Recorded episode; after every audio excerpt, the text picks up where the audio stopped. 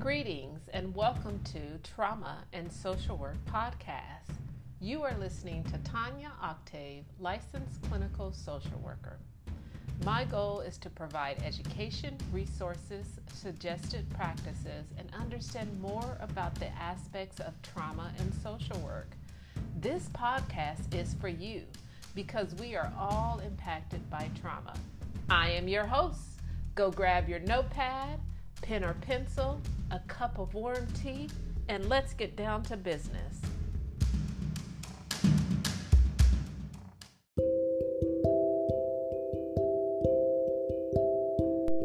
Disclaimer This podcast is not intended for medical, psychological, mental health, or legal advice. You should seek out a professional for individual and specific questions regarding your overall wellness. If you are experiencing a mental health crisis, call 911 or go to the nearest emergency room. Welcome, welcome to episode 13 of the Trauma and Social Work Podcast. Today we will look at family maintenance services with child protection. So, what is family maintenance? Family maintenance is a protocol that provides time limited services to children and their parents in their home environment. There are two parts of family maintenance services. At the beginning of a child abuse investigation, the family may be provided the option to participate in a voluntary family maintenance program, often referred to as a VFM. This is time limited and designed to protect the children when there are concerns of abuse, neglect, exploitation, and child maltreatment. If the social worker determines the children can remain safely in the home and the family is willing to accept these services voluntarily. A second part of family maintenance occurs after the children were removed from the parents' care and supervision. The parents are ordered to complete a variety of services by the court. Once the parents have satisfied the courts and the child welfare department, the children are returned home. During this period, the Child Welfare Agency will continue to provide services and supervision under the Family Maintenance Protocol. In the revised executive summary by the California Department of Social Services for 2020, Family Maintenance Services requests the social worker to meet monthly with the family. This is encouraged to be in person. However, with COVID, there are exceptions for video conferencing, and the least recommended form of contact is with telephone. But maybe this is the only option for some families. The California Welfare and Institution Code indicates family maintenance is in place to keep a child or children in their home.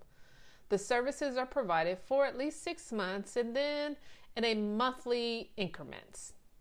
Family maintenance services are provided based on the following one, children who are dependents of the Child Protective Agency, meaning there's an open court case.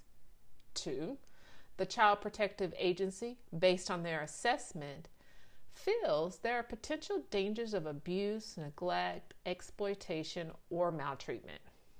Family maintenance services are used as a corrective effort to keep the children in their home safely.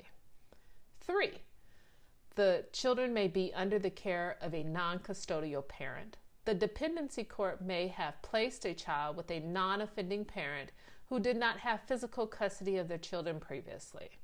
And four, the children and their family can receive family maintenance services until they are 18 years old. So, how does a social worker determine if the family is eligible for voluntary family maintenance service case or going to court or closing this referral of child abuse or neglect. So, the social worker would have already started their interviews uh, and addressing the reported concerns of child abuse in the referral. Then the social worker completes a safety and risk assessment. In California, most agencies use a computerized program referred to as the Structured Decision Making SDM tool. This tool has many sections and is based on research and practical applications. The SDM has criteria for investigating child abuse and neglect, determining response to child abuse investigations, and assigning priority, assessing for immediate threat and harm, and approximating the potential future of abuse or neglect. During a family assessment, the social worker will explore what the strengths are and use these as a foundation for change. The social worker will identify and address the concerns of child safety and risk. The social worker will help the children cope with recovery efforts and heal from their abuse. Along with the SDM, they also consider some other things. The parent's history of child abuse allegations, criminal history is also considered. The Child Protective Agency will consider this in determining if voluntary services are appropriate for the family. In domestic violence situations, mental incapacity, and parental substance use, the social worker will assess safety concerns. Is the parent able and willing to make immediate changes? Can the parent protect the child from the other parent? Is the parent able, willing, and has resources to address the protective capacities? Each county will have a policy that directs and guides social workers and supervisors to offer voluntary family maintenance. I have found many child protective policies for certain counties online with a simple Google search. The questions social workers will explore to help in this determination can the child remain safely in the home with appropriate services? Does the family meet their department's policy for voluntary services? What services should be offered to the family while minimizing the risk? And would the family benefit from six months of child protection supervision? This decision is a collaboration involving the emergency response and continuing services workers and supervisors. There are also other collaborations to include the department's attorney, referred to as county counsel, mental health representatives, community based agencies, and nurses. The family, or parents, I should say, must agree to the voluntary services.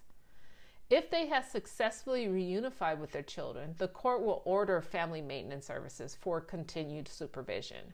These services include case management, counseling, psychological testing, parenting in home and in group settings, emergency shelter, home support, respite care, therapeutic day services, substance abuse testing and treatment, transportation, and intensive supportive services such as wraparound and family preservation. So, what can parents do if the social worker is offering the family a voluntary plan? For parents, you need to understand that a voluntary plan is a way for child protection to assess child safety and risk. The children remain in the home and in your custody. Keep that in mind. Parents should ask many questions to understand the safety and risk concerns from the Child Protective Agency.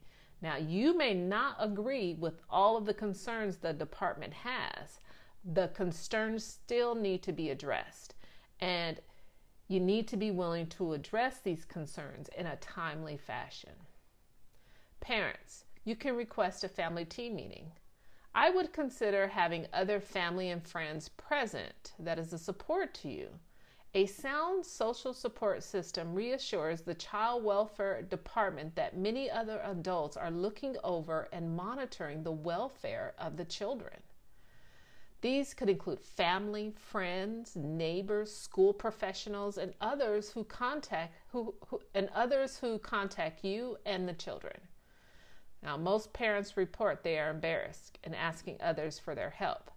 However, if there is a healthy relationship between you and someone else, you must consider the alternatives. Child protection may offer you an opportunity to do a voluntary program versus going to court this means the chance to keep your children in your care or to be removed from your care. I say this harshly because this is not a fair system, which families should understand. In preparation for the meeting, come prepared. Write down what your what you think your family, individual, and child strengths are and how this can help address the child protection concerns.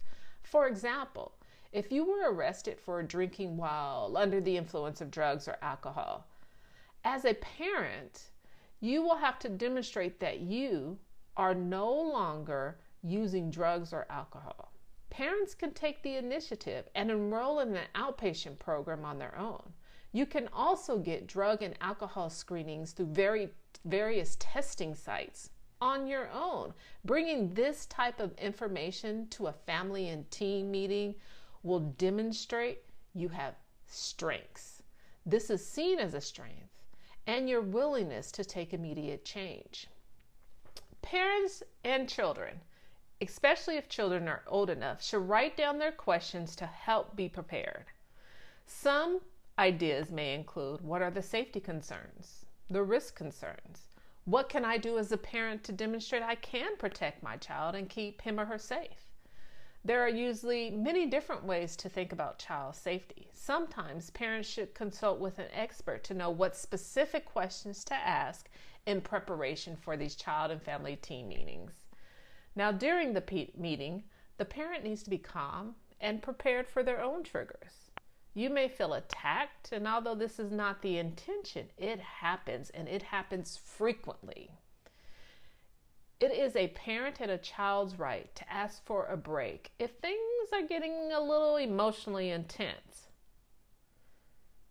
I prepare parents and children for something they can do in the meeting to help manage these anxieties.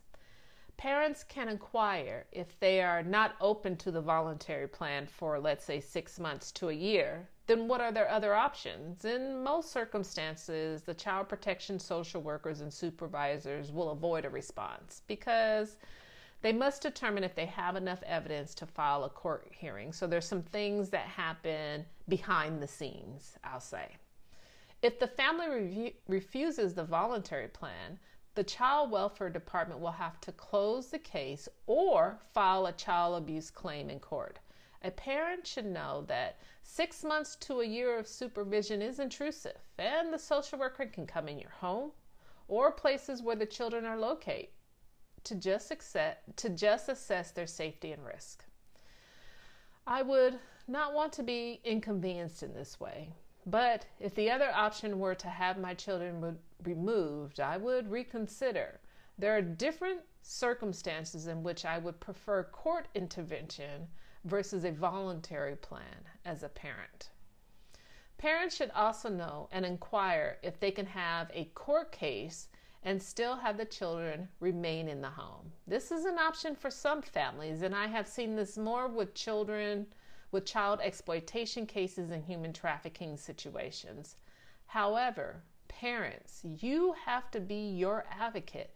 And I often say you should be your family's social worker because no one will do a better job of advocating for your family than you will. Parents and families should leave the meeting knowing the best decision for their family was made. Parents should clearly understand what they will have for have to do for the next 6 months. It is essential to keep in mind your voluntary case will be assessed at the end of 6 months and you may be requested to continue participation for additional months. Now, I have no particular beliefs about voluntary family maintenance plans for families. Each family is different and their circumstances and needs are diverse. I want to illustrate the importance of parents and children feeling that they have a voice in the decision. The decision was collaborative and the family was not bullied. Many parents and children have expressed these feelings to me about their family team meeting. What can families do when courts award them six months of family maintenance? So, let's say you were under a reunification plan. You completed the court orders and did some, if not all, of your services. The court has returned your children to your care and now has ordered family maintenance services. During this period, your services may continue for various reasons. It is also essential that you know what steps need to be made to close your case in the child welfare case plan successfully. This should be documented in the case plan that you agreed to and probably signed. Parents should have a clear idea of what needs to be demonstrated this period. Note, This is more than just completing counseling or completing a parenting class. There should be clarity on what the parent and the child needs to do to demonstrate they no longer need any intervention or prevention services from the child department. I recommend parents who advocate for their children and want to be more proactive seek out professional experts in the field. You can consult with an attorney for some legal direction. I provide consultation and can help formulate a proactive plan. This usually takes a few hours and there is a fee associated. There are no guarantees, but the consultation will guide you to asking more informed questions and obtaining information. I will lead this by saying if child protection has safety and risk concerns, minimizing mental health trauma is a priority. One option is to explore keeping the children home in a safe way.